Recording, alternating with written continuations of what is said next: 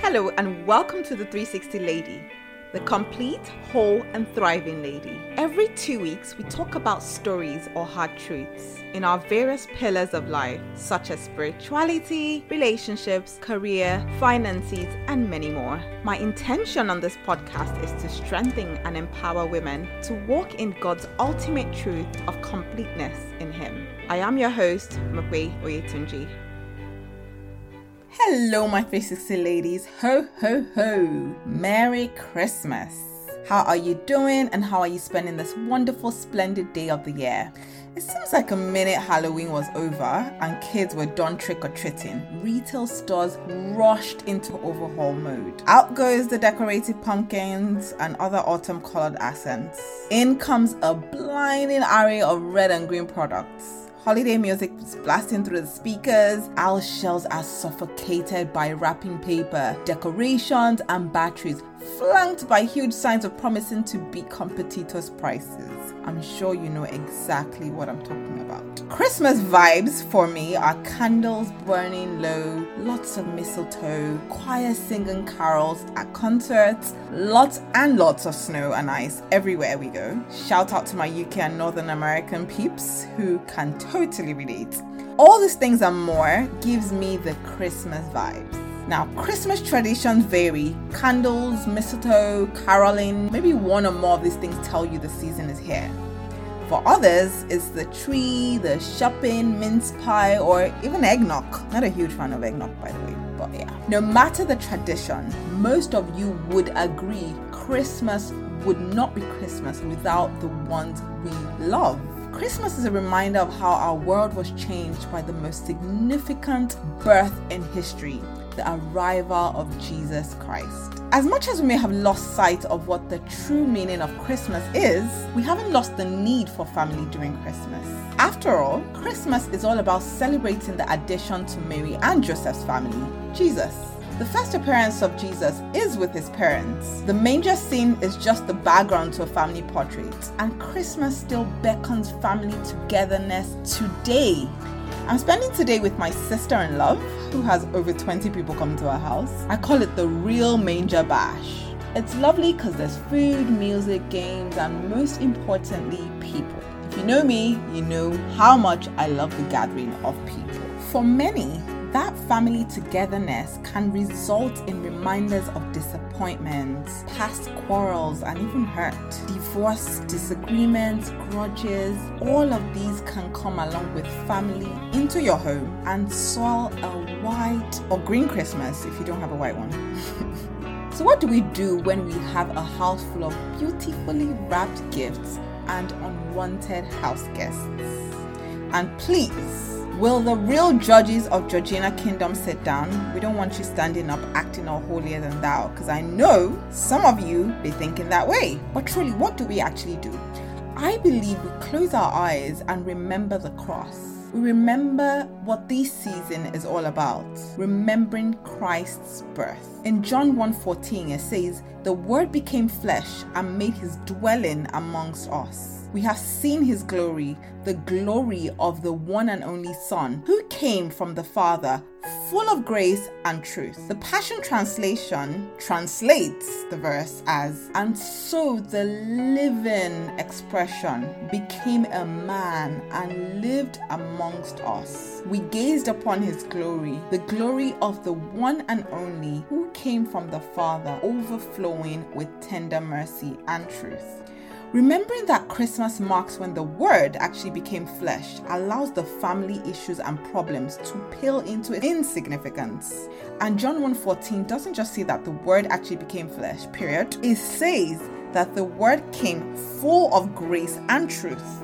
Now, grace and truth are two powerful words that can strive to define our response to family this Christmas. We respond with grace and we speak nothing but the truth. When grace and truth actually define our conversations with family over this holiday, we truly celebrate the birth of Jesus Christ. You know, like dish them three cooking spoons of grace and two glasses of truth since we're all talking about food. We also learn to love our family not in spite of who they are or how they are acting, but because of Jesus and what his presence on earth means for us. Loving family in the light of Christ allows us to love them more than we ever could through gritted teeth. And I'm sure you know what I'm talking about. So, this Christmas, as the sisters, moms, aunts, daughters, even brothers, dads, uncles, sons, as well as step parents and grandparents walk through your door complaining and dropping coats or shoes wherever they please. Take a deep breath. Remember that the Word that became flesh to dwell amongst us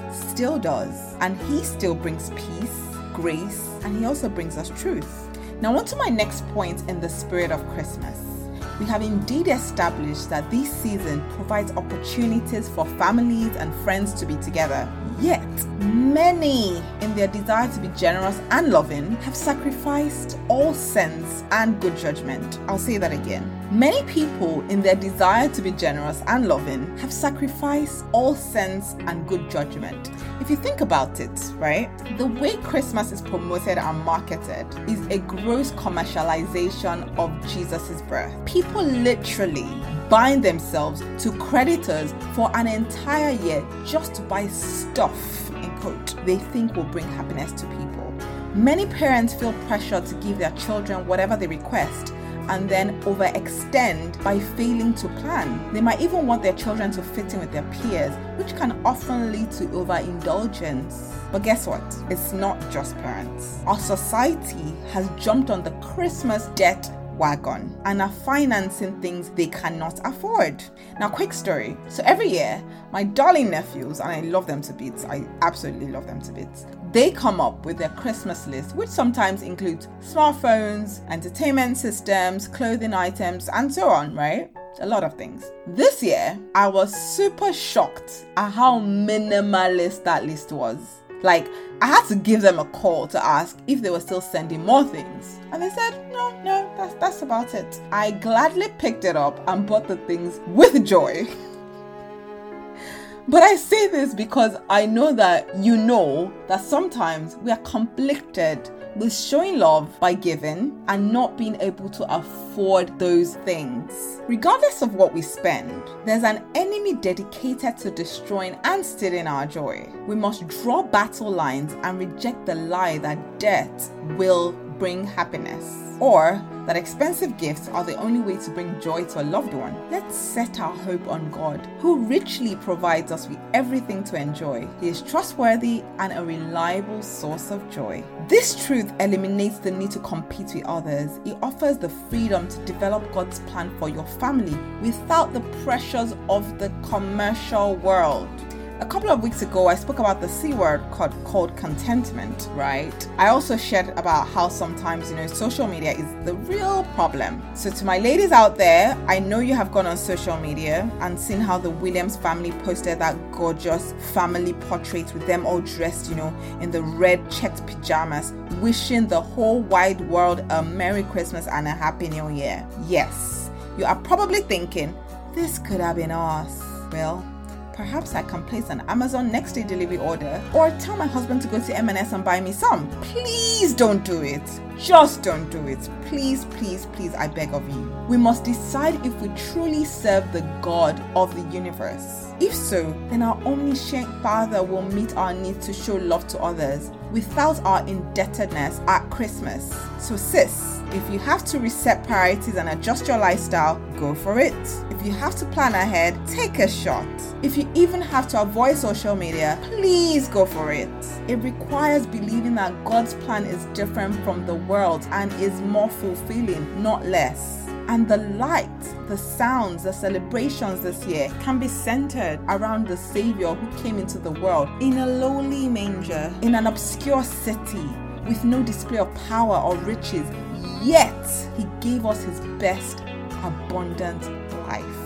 Lastly, to those who might be reflecting on how the year went, and feeling rejected, alone, unworthy, or not good enough in whatever pillar of your life, Jesus was born because God so loved the world The story of Jesus' birth is not just a warm, fuzzy story about a sweet baby born to nice people who were having a hard time. It isn't just an exciting story about wise men and shepherds and a manger. The story of Christmas is the most important message you could ever receive from God. Christmas is God's message to your heart saying, I love you. He loves you enough that he paid the greatest cost that God could ever have possibly paid. The Creator becoming a creature. God became a man. The perfect entered the fallen. God amongst the ungodly. Mercy in the midst of judgments. As you reflect today, listen to God's voice in your heart, reminding you that He loves you. Moving on, it's almost time to start celebrating the new year. I say almost, but it's literally a week. As we approach this new year, I am challenging you to focus more on what you're saying hello to while also saying goodbye to this year. For me, it's saying hello to obedience, you know, being obedient is leaving what's familiar to me and stepping into where or what God is calling me to, no matter how seemingly good the familiar was. Just like Abraham, you know, God called him to leave home to an unknown land. And it takes a huge, huge amount of courage to leave home, not just for an adventure, but for the unknown. For some of us, it's facing your fears because God wants to use you in lots of ways you never expected. For others, it's having more confidence in God rather than yourself. Just, you know, being fearless and just leaning on God and trusting Him and watching Him do exceedingly and abundantly above all you could ever think or imagine. So I challenge you, my ladies, write down five things you are grateful for, three things you are saying goodbye to, and three things you are saying hello to. And that's it, my 360 ladies. May the God of love shower his best blessings onto you and yours as you go through this Christmas season and into the new year. Merry Christmas and a Happy New Year. See you in season three. Thanks for joining us this week on the 360 Lady. I trust you have taken some golden nuggets to living a complete life in Christ. If you haven't already done so, please subscribe to the 360 Lady on this platform to stay in touch and never miss a show. If you like the show, kindly leave a rating on the platform so we can keep bringing a mix of magnificent and inspiring episodes. Thanks for listening, my ladies, and see you in two weeks.